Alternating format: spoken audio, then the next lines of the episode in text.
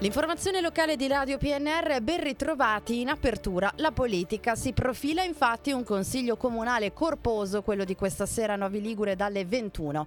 Ci sono 10 interpellanze, 4 mozioni, 3 interrogazioni e 2 mozioni in previsione del tempo necessario per analizzare i punti che riguardano argomenti importanti per la città è prevista un'eventuale prosecuzione per martedì 7 novembre. Un'altra riunione questa volta in seduta aperta è prevista ma non ancora convocata per lunedì 13 novembre per discutere della grave crisi in cui, di, in cui si dibatte Acciaierie d'Italia ex Silva con le ripercussioni sullo stabilimento di Novi Ligure.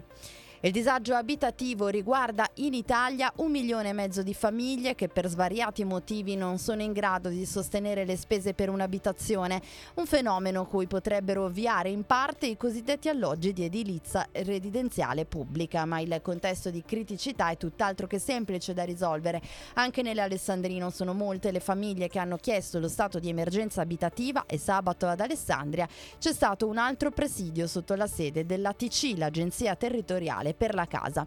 In provincia al momento ci sono 202 alloggi destinati all'emergenza abitativa che restano inutilizzati, come riferito dallo stesso direttore della TC. I dimostranti chiedono che vengano messi a disposizione immediatamente.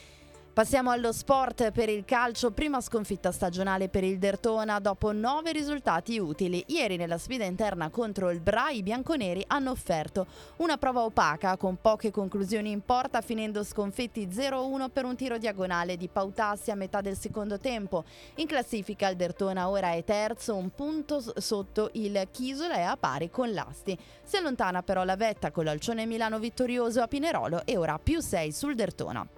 Successo larghissimo invece per il Dertona Basket a Sassari di 20 punti esatti, 74 a 94 con vantaggio che a tratti ha raggiunto persino i 30 punti. Tutto facile per i bianconeri contro i sardi in netta difficoltà visto che hanno vinto solo una delle 5 gare disputate finora. Il Dertona con tre successi in 5 partite è ora settimo a pari punti con l'Olimpia Milano, ieri clamorosamente sconfitta in casa da Pesaro e domani per il Dertona sarà di nuovo serata di partita partita alle 18 a Bursa in Turchia contro il Tofas. Sempre per il basket, stasera a Tortona al Teatro Civico appuntamento di gala alle 18.30 per la consegna del premio intitolato a Nico Messina, indimenticato allenatore di Serie A negli anni 60 e insegnante di educazione fisica. Sarà assegnato al suo omonimo Ettore Messina, attuale allenatore dell'Olimpia Milano, vincitore degli ultimi due scudetti. A consegnare il premio verrà una leggenda del basket nazionale, il miglior giocatore giocatore italiano di tutti i tempi. Parliamo di Dino Meneghin.